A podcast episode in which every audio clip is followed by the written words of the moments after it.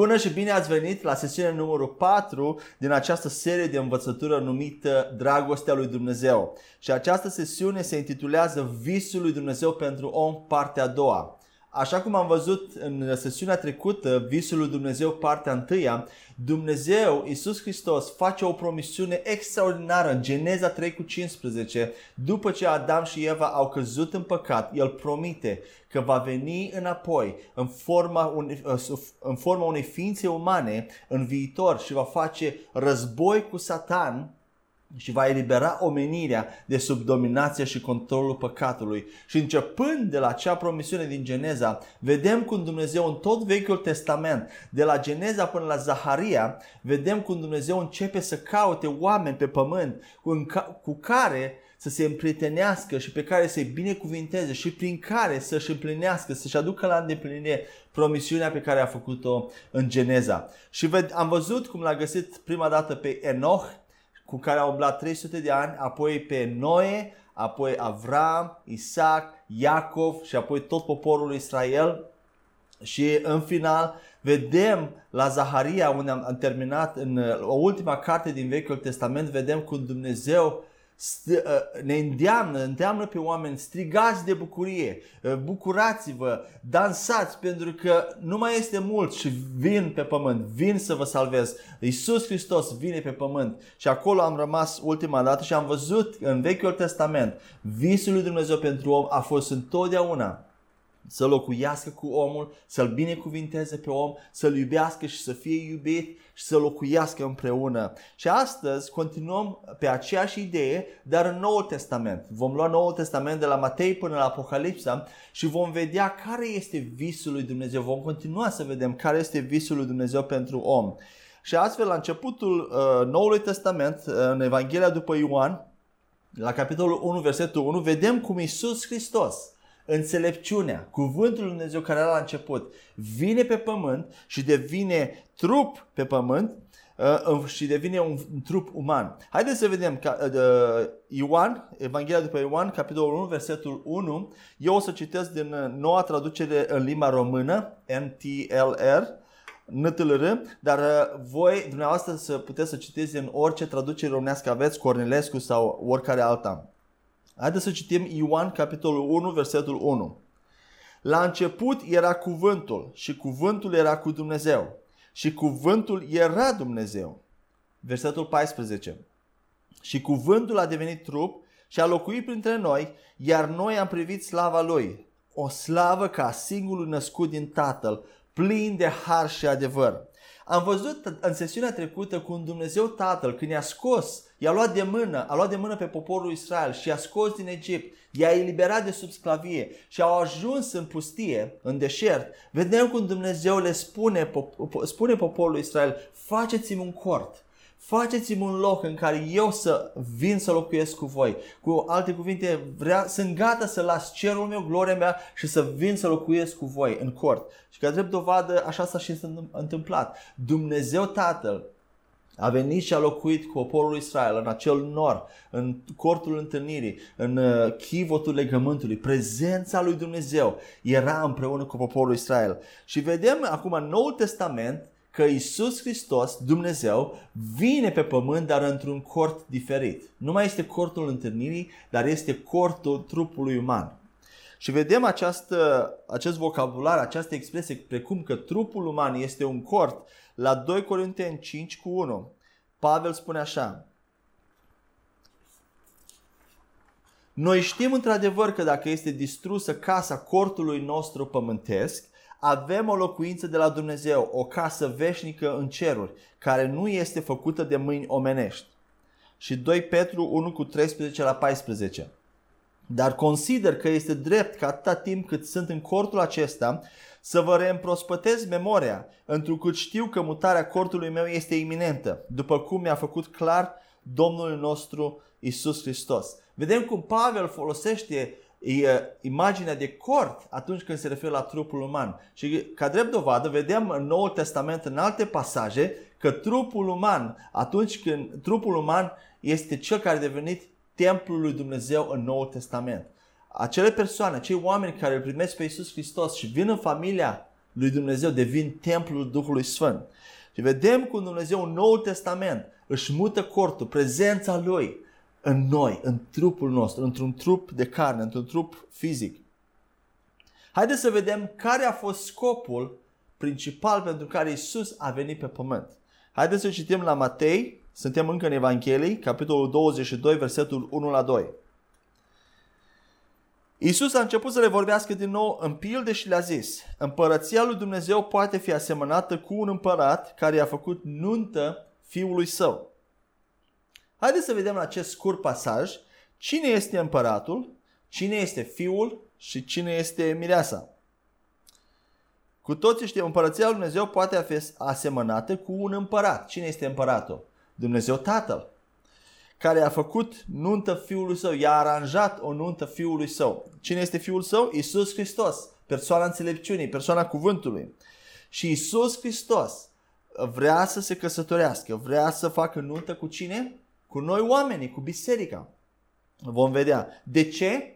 Pentru că așa cum am văzut în sesiunea 2 și sesiunea 3, noi oamenii suntem desfătarea și încântarea lui Isus Hristos. Isus Hristos este Fiul prea iubit al lui Dumnezeu Tatăl, iar noi oamenii suntem prea iubiții lui Isus Hristos și în consecință și a Tatălui, dar suntem desfătarea lui Isus Hristos. Isus, cu alte cuvinte, scopul principal pentru care Isus a venit pe pământ a fost să se căsătorească cu noi, să se căsătorească cu biserica. Și așa cum orice bărbat uh, când vrea să se căsătorească mai întâi cere în căsătorie pe viitoarea lui soție, la fel a făcut și Isus. Haideți să vedem cum a făcut el aceasta. Să deschidem la Efeseni, deja ne mutăm în epistole, uh, dar o să ne mai întoarcem și la Evanghelii. Efeseni 5 cu 25 la 32. Spune așa. Soților, iubiți-vă soțiile așa cum și-a iubit Hristos biserica el s-a dat pe sine pentru ea ca să o sfințească curățind-o prin spălarea cu apă, prin cuvânt, pentru a-și o înfățișa în toată slava, fără pată, zbârcitură sau altceva de felul acesta, ci sfântă și fără cusur. La fel trebuie să-și iubească și soții soțiile, și anume ca pe trupurile lor. Cel care își iubește soția se iubește pe sine fiindcă nimeni nu și-a urât vreodată trupul, ci îl hrănește și are grijă de el, așa cum face și Hristos pentru biserică. Căci noi suntem mădulare ale trupului său, carne din carnea lui și os din oasele lui. Ce puternic! De aceea bărbatul își va lăsa tatăl și mama și se va uni cu soția lui, iar cei doi vor deveni un singur trup. Taina aceasta este mare, mă refer la Hristos și la biserică. Extraordinar! Suntem carne din carnea Lui și os din oasele Lui. Haideți să vedem la versetul 31, Pavel spune așa, De aceea bărbatul își va lăsa tatăl și mama și se va uni cu soția lui, iar cei doi vor deveni un singur trup. Ce înseamnă acest lucru? Înseamnă că atunci când un bărbat sau o femeie, aici spune bărbatului, dar și femeia la rândul ei lasă pe, își lasă părinții atunci când se căsătorește. Dar bărbatul, ce se întâmplă? Când se căsătorește, devine un singur trup cu soția lui și aceasta înseamnă că soția lui devine prioritate numărul 1, chiar înaintea părinților. Aceasta nu înseamnă că el nu va continua să-și respecte părinții, să-i iubească, să se poarte frumos cu ei, dar ei iau un, uh, un, un loc puțin mai jos decât soția. Soția devine primul lucru, devine focusul, devine centrul atenției lui și la fel soțul pentru soție. Părinții uh, cu toată părerea de rău și eu sunt părinte și uh, fiecare trece prin acest ciclu, trec pe locul 2 sau pe locul 3, dacă luăm pe Dumnezeu locul 1, soția locul 2 și părinții locul 3. Dar ce vreau să vedem aici, uh, comparând cu, a, uh, cu această analogie, uh, văzând acest exemplu, comparând uh, această lăsare a, a părinților de către soț și unirea cu soția, vedem cum Pavel o compară cu Hristos și biserica. Și aici este un secret și o revelație care n-am văzut-o mult timp și prin pastorul Jerry Dirman, Duhul Sfânt mi-a arătat aici un lucru atât de mare și puternic. Gândiți-vă puțin, dacă noi în, în fizic, în natural, ne lăsăm părinții noștri și soția devine pe, vine pe primul loc, oare nu, este, nu s-a întâmplat acel, același lucru și cu Isus Hristos? Isus Hristos a lăsat pe Tatăl Lui, Dumnezeu Tatăl, a lăsat cerul, a lăsat totul, a venit și biserica, noi, noi care suntem biserica, am devenit prioritatea numărul unu pentru el. Am devenit focusul pentru el. Este, cred că, puțin greu de înghițit și pentru mine este greu de înghițit acest lucru. Dar uitați, de asta cred că Pavel spune la versetul 32, taina aceasta este mare, este un mister, este ceva extraordinar. Când mă refer la Hristos și la biserică, faptul că Hristos și-a lăsat Tatăl și și-a lăsat Tatăl și a venit și s-a unit, a devenit un singur spirit cu biserica și acum biserica este prioritatea numărul unu a lui. El se gândește la biserică. Noi suntem, el a venit să, să, să ne ceară în căsătorie. Să, să ceară biserica în căsătorie. Și el nu doar dorește să fim cu el, iar el cu noi, dar el vrea să fim el, să fim în el, să fim o singură persoană, să fim una. Atât de puternică este această uniune. Și aș vrea să iau acea, o, o ocazie aici să explic ce, un alt lucru interesant despre acest pasaj cu referire la relația de căsătorie. Uitați-vă la Isus cum s-a purtat cu biserica. Chiar când biserica sau oameni, noi care am devenit biserica, uh, eram încă păcatele noastre și nu cunoșteam pe Dumnezeu, nu, nu cunoșteam cum stau lucrurile, ce se întâmplă în lumea aceasta, Isus Hristos a luat inițiativa încă de la Geneza 3 cu 15. A luat inițiativa și s-a dat pe sine însus, s-a dat pentru noi și a dat viața și a, ca să rezolve acest conflict, această, această tensiune, a luat pedeapsa păcatului. Ce vreau să spun aici? Este un secret aici care eu l-am învățat am avut harul să-l învăț de la început, cu ani în urmă, de la începutul căsătoriei și care mi-a făcut mult bine și care vreau să-l adresez în special bărbaților care sunt căsătoriți. Luați exemplu de la Isus Hristos. Bărbaților, voi aveți responsabilitatea primară de a fi preoți în casa voastră, de a fi preoți pentru soțiile voastre, pentru copiii voștri. Voi aveți responsabilitatea să luați inițiativă în rezolvarea oricărui conflict, în rezolvarea oricărei probleme, chiar și atunci când credeți că nu este vina voastră.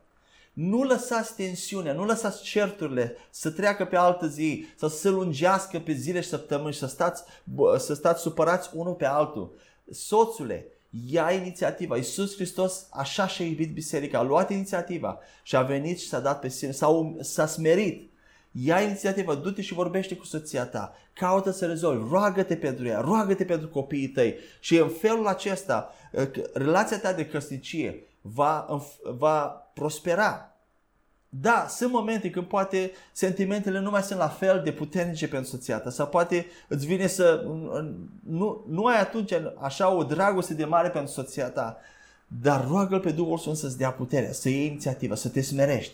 Pentru că Astfel vei crea un cerc infinit, o ceva care merge de la sine. Cu cât mai mult tu vei arăta dragoste soției tale, te vei smeri, cu atât mai mult soția ta se va smeri și ea, te va respecta și ea. Și în relația mea de căsătorie cu soția mea, și eu mi-am cerut iertare și ea își cer iertare, dar este un cerc care este un cerc care se de încredere, de cu cât mai mult dăruiești, cu atât mai mult primești. Cu cât mai mult iubești pe soția ta, cu atât mai mult soția ta te va respecta și te va iubi mai mult.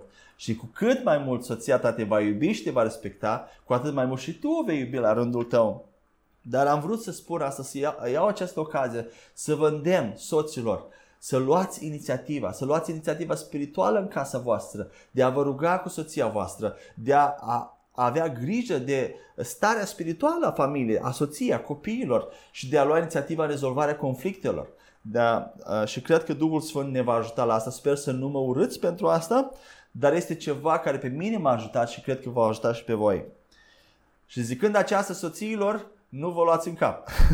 nu, soțiilor, și voi aveți responsabilitatea pentru viața spirituală a familiilor și pentru a vă smeri și a cere tare atunci când sunt conflicte. Haideți să mergem mai departe, să ne întoarcem la, la sesiunea noastră, la Matei, capitolul 13, versetul 44. Biblia spune așa, Împărăția cerurilor este ca o comoară ascunsă într-un ogor. Omul care o găsește o ascunde și de bucurie se duce și vinde tot ce are și apoi cumpără ogorul acela. Haideți să vedem aici cine este ogorul, cine este comoara, cine este cel care uh, uh, vinde tot și cumpără acel ogor. Mulți creștini cred că uh, atunci când se întorc la Hristos, comoara este Evanghelia și ei trebuie să vândă tot ca să obțină să obțină salvarea, să obțină mântuirea. Însă haideți să vedem dacă este chiar așa. Pentru că dacă să vă uitați în context, uh, la, în același capitol, la versetul 38, Biblia spune că ogorul este lumea. Ogorul este lumea. E în același context al explicării uh, parabolei cu, pildei cu, um, um, în pilda cu secerișul, cu grâul și cu neghina. Și versetul 38 spune așa că ogorul este lumea. Haideți să ne gândim puțin dacă Isus ar fi comoara în, acest, în această pildă, comoara ascunsă într-un ogor, cine este ogorul atunci? Cerul? Care este ogorul? Cerul? Și apoi, dacă noi vindem tot ce avem, oare putem să cumpărăm cerul sau să cumpărăm pe Isus Hristos? Desigur că nu. Și atunci nu înseamnă asta. Ceea ce înseamnă această pildă înseamnă că Isus Hristos a vândut tot ce avea a vândut tot ce avea cu tatăl, a lăsat gloria, Biblia ne spune, și a cumpărat întreaga lume, nu doar câțiva oameni, pe toată lumea, a cumpărat întreg ogorul cu prețul vieții sale, le-a cumpărat, de ce?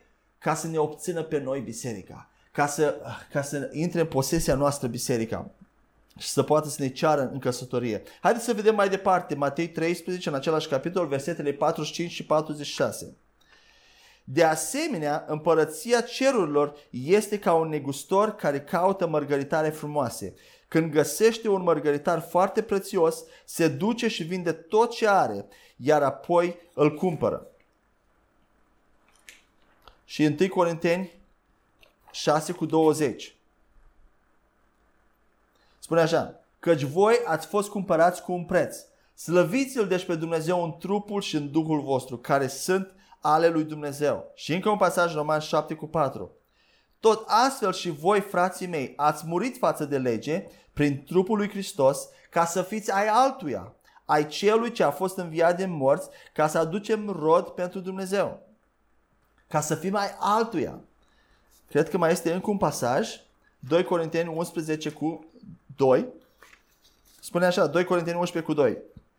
Sunt gelos cu gelozia lui Dumnezeu, căci v-am logodit cu un bărbat pentru a vă înfățișa ca pe o fecioară curată lui Hristos.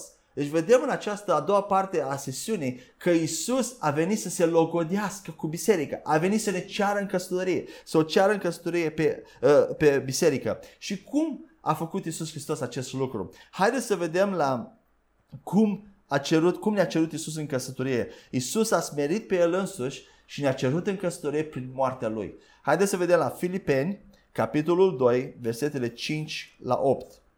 Biblia spune așa. Să aveți în voi gândul acesta care era și în Hristos Isus. Cel ce existând în chip de Dumnezeu n-a considerat că a fi egal lui Dumnezeu este un lucru ce trebuie apucat, ci s-a golit de sine, luând chip de rob și devenind asemenea oamenilor.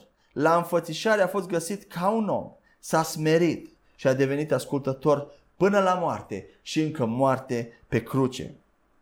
Vedem că felul lui Isus de a, de a cere de a se logodi cu noi a fost să se smerească, să devină ascultător, să moară, că a venit în chip de om și a murit pentru noi și a dat viața pentru noi, mireasa lui. Și aș vrea să vorbesc aici puțin de ce oare, v-ați gândit vreodată, de ce oare atunci când uh, le cerem în căsătorie pe viitoarele noastre soții, de obicei bărbatul îngenunchează în fața soției și îi cere mâna. Se pleacă în genunchi, pregătește inelul și îi cere mâna soției. V-ați gândit vreodată de ce oare facem acest lucru? Și în același fel îl vedem pe Isus că a făcut acest lucru. Am să vă spun ce cred eu. Pentru că atunci când eu mă așez în genunchi, uh, atitudinea mea și postura mea comunică ceva soției, viitoare mele soții. Comunică faptul că eu sunt cel privilegiat eu sunt cel binecuvântat dacă tu vei accepta să fii soția mea. Nu tu ești cea binecuvântată. Eu nu mă uit în jos la soția mea. Nu mă uit de sus cu, cu, cu lipsă de respect. Dar eu mă smeresc, mă pun jos în genunchi și cu alte cuvinte îi transmit soției mele că tu ești mai importantă, tu ești mai sus, tu ești, cea, tu, tu ești mai importantă pentru mine și eu sunt cel privilegiat, cel onorat dacă tu vei accepta să fii soția mea. Și vedem că în același fel Iisus Hristos s-a smerit și ne-a pus pe noi uh, uh, uh, faptul că El a murit pentru noi, ne-a pus pe noi mai importanți decât El. Pentru, s-a smerit, s-a plecat în genunchi și Uh, cu alte cuvinte, el este cel privilegiat și onorat ca noi să fim soția lui, să fim biserica lui, să fim în uniune cu el. Vedeți ce dragoste are Isus Hristos pentru noi? Am vrut să vă dau această analogie și acest exemplu ca să înțelegeți și mai bine cât de mult Isus ne-a iubit și ne iubește. Și cum acceptăm noi această propunere, această cerere în căsătorie? Cum am acceptat și cum, cum poate să o accepte orice persoană din lumea aceasta? Vedem acest lucru la Romani, capitolul 10, versetele 9 la 10. Este un, un pasaj renumit care spune așa. Dacă deci îl mărturisești cu gura ta pe Iisus ca Domn și crezi în inima ta că Dumnezeu l-a înviat din morți, vei fi mântuit. Căci prin credința din inimă se primește dreptatea și prin mărturisirea cu gura se primește mântuirea.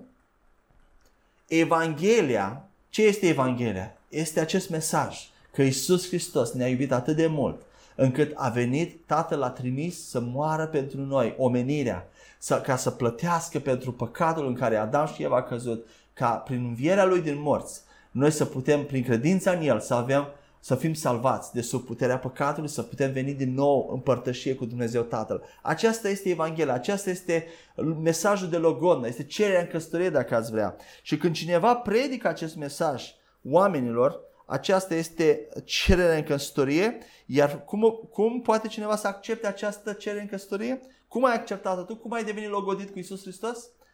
Roman 10 cu 9 la ce spune așa. Atunci când mărturisești cu gura ta pe Isus ca Domn, spui, Doamne Iisuse, te invit în inima mea să fii Domn și stăpân peste viața mea, să fii Domnul vieții mele de acum încolo, până la sfârșitul vieții mele. Și apoi ce spune Biblia? Și crezi în inima ta că Dumnezeu l-a înviat din morți. Vei fi mântuit, vei fi logodit cu Isus Hristos. Nu e suficient să crezi că Isus a murit, dar că Isus a înviat din morți și stă la dreapta Tatălui și astăzi este viu. Căci prin credința din inimă se primește neprihănirea, dreptatea și prin mărturisirea cu gura se primește salvarea.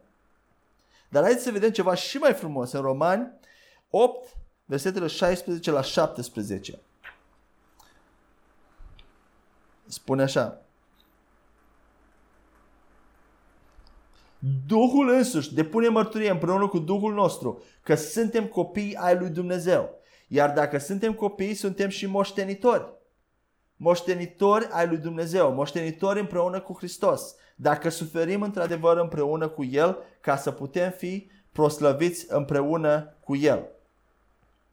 Aici în românește un pic, uh, în engleză îmi place mult mai mult cum spune, suntem moștenitori și comoștenitori împreună cu Dumnezeu, împreună cu Isus Hristos. În engleză spune așa, joint heirs with Christ, comoștenitori împreună cu Hristos. Și ce înseamnă acest comoștenitor?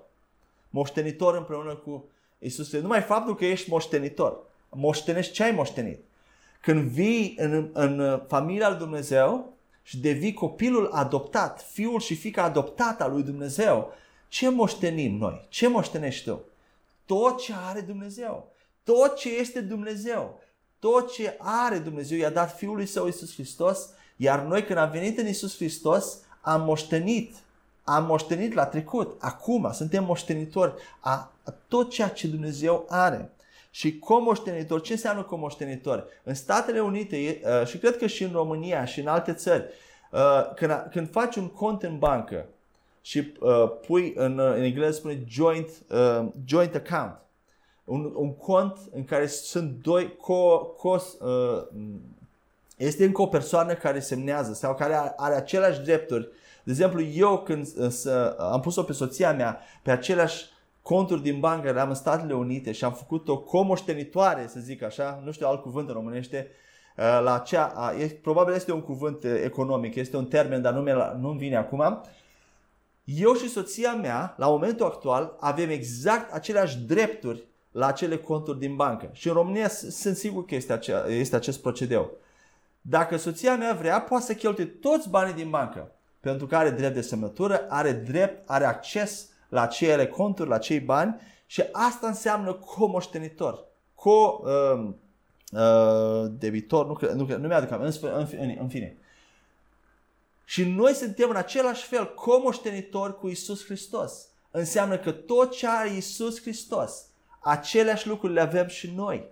tot ce poate Isus Hristos să facă, tot ce are Isus, toată puterea, toate uh, roadele, bunătatea, uh, credința, uh, cerul, pământul. Biblia spune chiar la, Pavel spune că tot pământul, toată lumea este moștenirea noastră.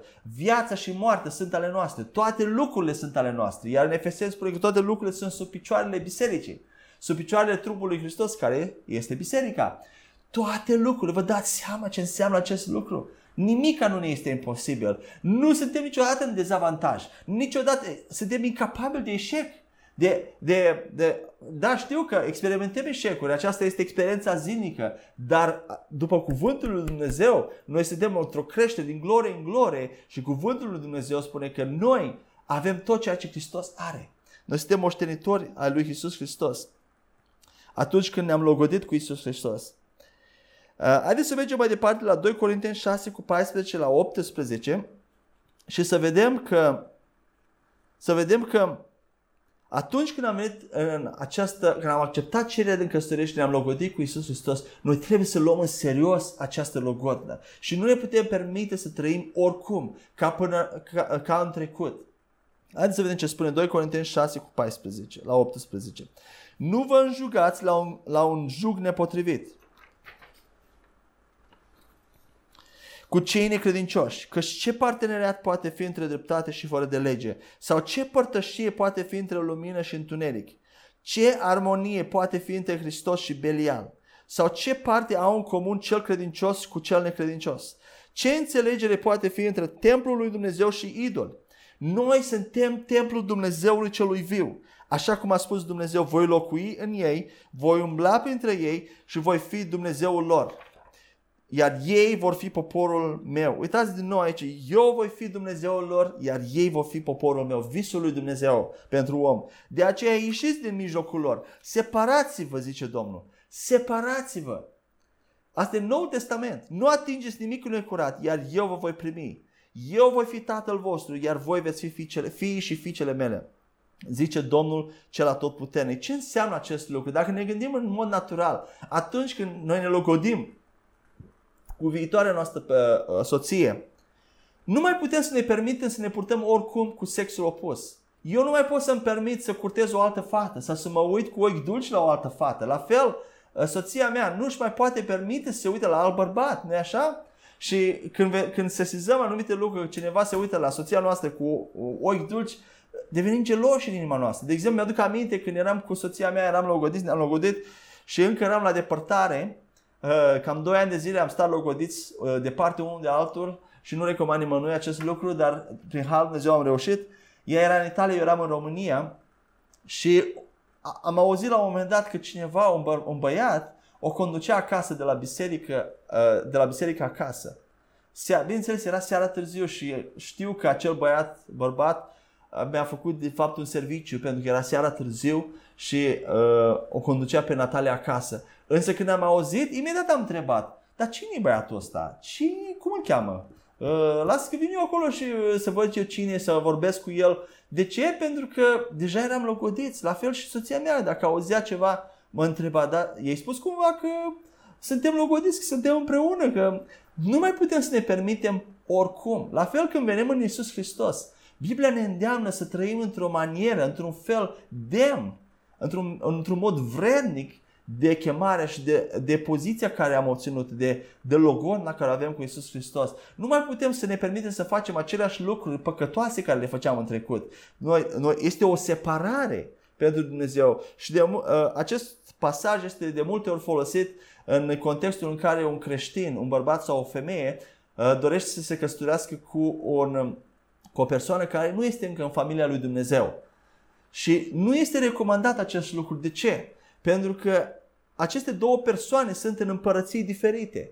Tu ești în împărăția luminii, în împărăția lui Dumnezeu, ai alte valori, ai altă mentalitate, ai alte principii de viață, iar cealaltă persoană este în împărăția întunericului. Este în împărăția diavolului, încă nu este într-o relație personală cu Dumnezeu și are alte principii de viață și mereu te angajezi, mereu vor fi Ă, tensiuni, conflicte care le-ai putea evita dacă amândoi faceți parte din familia lui Dumnezeu. Sunt decizii financiare, decizii de familie care sunt influențate de împărăția în care ești. De aceea acest pasaj este folosit și ne îndeamnă să nu ne înjucăm la un, la un juc nepotrivit. Să, uh, crești, noi, cei care suntem în familia lui Dumnezeu, cu alți oameni care nu sunt încă în familia lui Dumnezeu. Recomandat este să, te, să ne, atunci când vine timpul căsătoriei, să ne jucăm cu cineva care este în aceeași împărăție cu noi.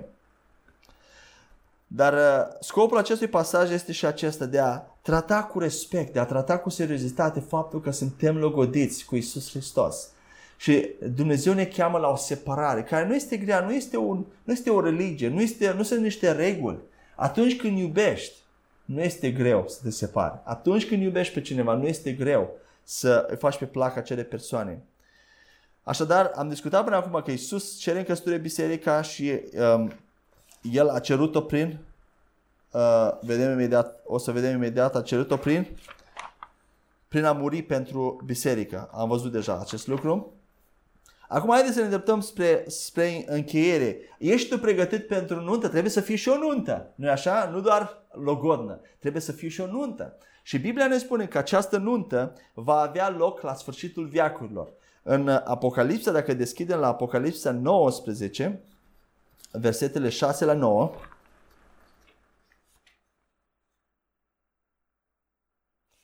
Apocalipsa 19, 6 la 9 spune așa. Am auzit ceva ca glasul unei mari mulțimi, ca vuietul multor ape și ca sunetul unor tunete puternice, spunând, Aleluia! Pentru că Domnul Dumnezeul nostru cel puternic îmbărățește. Să ne bucurăm, să ne veselim și să-i dăm slavă pentru că nunta mielului, pentru că nunta mielului a sosit.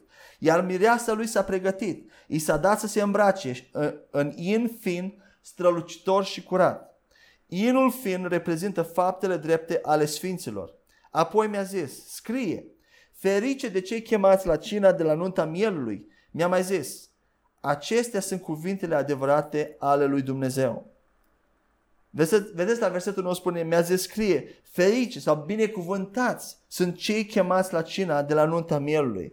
Vedem aici cum uh, John, uh, Ioan, apostolul Ioan, are o viziune în care el vede, îi se revelează ce se va întâmpla la sfârșitul viacului, când la sfârșitul lumii. Și Dumnezeu îi spune aici să scrie într-un mod specific, scrie, așa scrie, binecuvântați sunt cei chemați la nunta, la cina de la nunta mielului. Oare de ce spune Dumnezeu acest, să scrie jos acest lucru? De ce Dumnezeu îi cere să facă acest lucru? Dumnezeu îi spune să scrie jos. De ce? Pentru că dacă din 7,5 miliarde de oameni de pe această planetă, pe acest pământ, ai avut onoarea să primești o invitație la această nuntă a mielului și ai acceptat această invitație și vei fi acolo, în sala nunții, vei fi la nunta mielului acolo, ești binecuvântat, dar știi de ce? Nu pentru că ai scăpat de iad, ci pentru că vei fi o eternitate în dragostea lui Isus Hristos. Vei fi împreună cu Isus Hristos, vei avea, vei avea parte de dragostea lui, de prezența lui, de iubirea lui, de puterea lui, de prezența persoanei lui. Noi acum poate nu realizăm ce înseamnă acest lucru. Și de multe ori predicatorii și a, creștinii când predică Evanghelia se folosesc de iad mai mult pentru a predica Evanghelia și amenință pe oameni cu iadul și așteaptă, amenință cu frica de iad și predică că noi trebuie să acceptăm pe Iisus Hristos ca să scăpăm de iad, de frica iadului. Și aceasta este adevărat, că scăpăm de iad și nu mergem în iadul, iazul veșnic, în pedeapsa veșnică. Dar aceasta nu este lucrul principal. Aceasta nu este motivația pentru a ne logodi cu Isus Hristos. Vedeți, nici măcar nu, nu, nu are sens. Cuvântul logodnă cu frica de iad. Sunt două lucruri care se contrazic. Motivația pentru a veni în familia lui Dumnezeu este faptul că Isus Hristos ne-a iubit și ne iubește și s-a sacrificat pentru noi și această relație este o relație de dragoste. Eu accept Evanghelia care se cere în căsătorie din dragoste pentru Isus Hristos, la fel cum o soție, ca o fată, acceptă uh, cererea în căsătoria unui bărbat doar dacă îl iubește. nu e așa? Nu, nu, dacă nu-l iubești, nu ai să accepti acea cerere în căsătorie, în cazurile normale. Dar noi acceptăm Evanghelia, acceptăm invitația la nuntă, în logodnă, pentru că îl iubim pe Isus Hristos, realizăm ce mult El ne-a iubit pe noi și a, a, a, la rândul nostru îl iubim pe El. Aceasta este motivația corectă, nu frica de iad. Frica niciodată nu va produce schimbare sau rezultate. 1 Corinteni 13 ne spune așa. Acum rămân acestea trei. Dragostea, credința și speranța. Dar cea mai tare dintre ele, cea mai puternică dintre ele este dragostea. Dragostea este cea care mereu va produce rezultate. Atunci când iubești, aceasta este unealta sau aceasta este felul lui Dumnezeu de a atrage pe oameni, de a schimba pe oameni prin dragoste. Nu prin frică, nu prin amenințare, dar prin dragoste. Și Dumnezeu este un Dumnezeu al dragostei care a dat atât de mult, a dat totul de fapt, ca noi să putem veni înapoi în relație cu El. Haideți să continuăm să citim la Apocalipsa, capitolul 21, versetele 2 la 7. Și am văzut cetatea sfântă, noul Ierusalim, coborând din cer de la Dumnezeu, pregătită ca o mireasă împodobită pentru soțul ei. Am auzit un glas puternic ieșind de la tron și spunând, iată cortul lui Dumnezeu este cu oamenii. Iată cortul lui Dumnezeu este cu oamenii. El va veni să locuiască împreună cu ei, iar ei vor fi poporul lui. Și Dumnezeu însuși va fi cu ei și va fi Dumnezeul lor. Iar vedem, Dumnezeu însuși va fi Dumne- cu ei. Va fi Dumnezeul lor și ei vor fi poporul lui. El va șterge orice lacrimă din ochii lor și moartea nu va mai fi. Nu va mai fi nici jale, nici strigăt, nici durere, pentru că lucrurile din tâi s-au dus. Cel ce ședea pe tron a zis, iată eu fac toate lucrurile noi. A mai zis, scrie pentru că aceste cuvinte sunt demne de încredere și adevărate. Apoi mi-a zis, s-a terminat. Eu sunt alfa și omega, începutul și sfârșitul. Celui ce este sete îi voi da să bea fără plată din izvorul apei vieții. Cel ce învinge va moșteni aceste lucruri și eu voi fi Dumnezeul lui, iar el va fi fiul meu. Vedeți visul lui Dumnezeu pentru om? Să fie Dumnezeul nostru, iar noi să fim fii și fiicele lui să fim cei pe care, îl iub- cei pe care El ne iubește și noi îl iubim pe El la rândul nostru. Aici suntem la sfârșitul Bibliei. Am spus că luăm Noul Testament de la început la sfârșit și vedem visul lui Dumnezeu pentru oameni. Haideți să mai vedem încă un pasaj la Efeseni și cu aceasta încheiem. Efeseni 2 cu 4 la 7 care spune așa. Dar Dumnezeu, care este bogat în îndurare, datorită dragostei lui mari cu care ne-a iubit, datorită, din cauza dragostei lui mari cu care ne-a iubit. Vedeți, Biblia nu spune nimic de iad. Motivația lui Dumnezeu în a ne salva n-a fost ca să ne scape de iad. A fost din cauza că ne-a iubit. Ne-a adus la viață împreună cu Hristos. Cu toate că eram morți în păcatele noastre, prin har ați fost mântuiți. El ne-a înviat împreună cu Hristos și ne-a așezat împreună cu El în locurile cerești, în Hristos Iisus, pentru că în viacurile care vin, să-și arate nemărginita bogăție a Harului Său în bunătatea sa față de noi în Hristos Isus. Scopul lui Dumnezeu când ne-a scos pe poporul Israel din Egipt n-a fost eliberarea de sclavie. Scopul lui Dumnezeu a fost țara promisă. De multe ori ne concentrăm pe partea negativă a, a salvării și nu pe partea pozitivă. A, a, salvarea din Egipt a fost doar un mijloc pentru a, ca Dumnezeu să ne ducă în, în în țara, să-i ducă în țara promisă. La fel, la mântuire.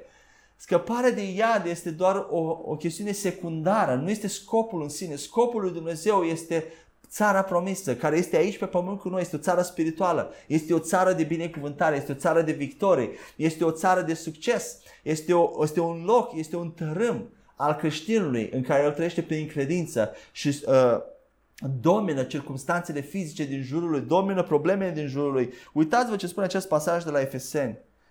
Că El ne-a înviat împreună cu Hristos și ne-a așezat în locurile cerești. Noi acum avem aceeași poziție de autoritate ca Isus Hristos. În locurile cerești, în, în, în uh, tărâmul invizibil, în tărâmul spiritual. Noi avem autoritatea lui Isus Hristos. Noi suntem mâna dreaptă a lui Dumnezeu Tatăl. Mâna dreaptă. Vă dați seama ce înseamnă să fii mâna dreaptă a cuiva? mâna dreaptă a lui Dumnezeu Tatăl pe pământ. Ședem. Ce înseamnă ședem? Avem o poziție de autoritate, avem un rang, un rang de autoritate care este al lui Iisus Hristos. El l-a câștigat pentru noi, pentru că acum pe pământ, în viacurile care vin, Dumnezeu să-și arate harul și dragostea lui prin noi la ceilalți oameni. Vedeți, harul său, bogăția harului său, bunătatea sa față de noi Dumnezeu atrage pe oameni prin bunătate, prin dragoste, prin har, prin îndurare, nu prin amenințări și frică. Am văzut în această sesiune că visul lui Dumnezeu este să fie cu noi, iar noi să fim cu El. Și am văzut în această sesiune cum Isus s-a întrupat, a venit în acest cort fizic, în, în diferite corturi întâlnirii, a venit să se căsătorească cu noi biserica, a venit, ne-a cerut în căsătorie prin moartea lui la cruce, iar noi când acceptăm cererea lui în căsătorie prin Evanghelie, ne logodim cu el, iar în viitor, la sfârșitul lumii, urmează să celebrăm nunta mielului, împreună cu Isus Hristos, împreună cu toți ceilalți credincioși. Nu este aceasta extraordinar? Aceasta ne dă speranță, ne dă uh, bucurie, pace și putem trăi pe acest pământ cu gândul și speranța acolo, dar nu numai. Aici, acum cât trăim, avem asigurată victoria, avem o moștenire, avem dragoste, avem victoria asupra tuturor circumstanțelor, asupra bolii, asupra eșecurilor, asupra tuturor problemelor care vin în, în calea noastră. Haideți să încheiem această sesiune memorând două, încă două pasaje din Biblie. Le voi citi întâi și apoi le vom personaliza dacă putem. Primul este de la Romani 8, versetele 16 și 17. Este un pasaj extraordinar și te încurajez să-l înveți, să-l declar pentru tine, pentru că te va încuraja în credință, îți va schimba mintea, mentalitatea, îți va renoi mintea. Haideți să citim împreună. Duhul însuși depune mărturie împreună cu Duhul nostru că suntem copii ai lui Dumnezeu. Iar dacă suntem copii, suntem și moștenitori. Co-moștenitori ai lui Dumnezeu. Moștenitori împreună cu Hristos dacă suferim într-adevăr împreună cu El, ca să putem fi și proslăviți împreună cu El. Haideți să personalizăm acum, pentru că atunci când personalizăm, are mai multă putere, intră în inima noastră și rămâne acolo. Haideți să spunem împreună, Duhul însuși depune mărturie împreună cu Duhul meu că sunt copil al lui Dumnezeu, că sunt fiu al lui Dumnezeu, că sunt fică al lui Dumnezeu. Iar dacă sunt fiu și fică, sunt și moștenitor. Moștenitor al lui Dumnezeu. Co-moștenitor împreună cu Hristos. Dacă sufăr într-adevăr împreună cu El, ca să pot fi și proslăvit împreună cu El. Aici suferința nu se referă la suferință de boală, ci la suferință de persecuție pentru numele lui Isus Hristos. Haideți să vedem al doilea pasaj uh, de memorat. Efeseni 2 cu 4 la 5. Îl citim întâi și apoi îl personalizăm. Dar Dumnezeu, dar Dumnezeu, care este bogat în îndurare, datorită dragostei lui mari cu care ne-a iubit, ne-a adus la viață împreună cu Hristos. Cu toate că eram morți în păcatele noastre, prin har ați fost mântuiți. Haideți să personalizăm. Dar Dumnezeu, care este bogat în îndurare, datorită dragostei lui mari cu care m-a iubit, m-a adus la viață împreună cu Hristos cu toate că eram mort în păcatele mele. Prin har am fost mântuit. Amin.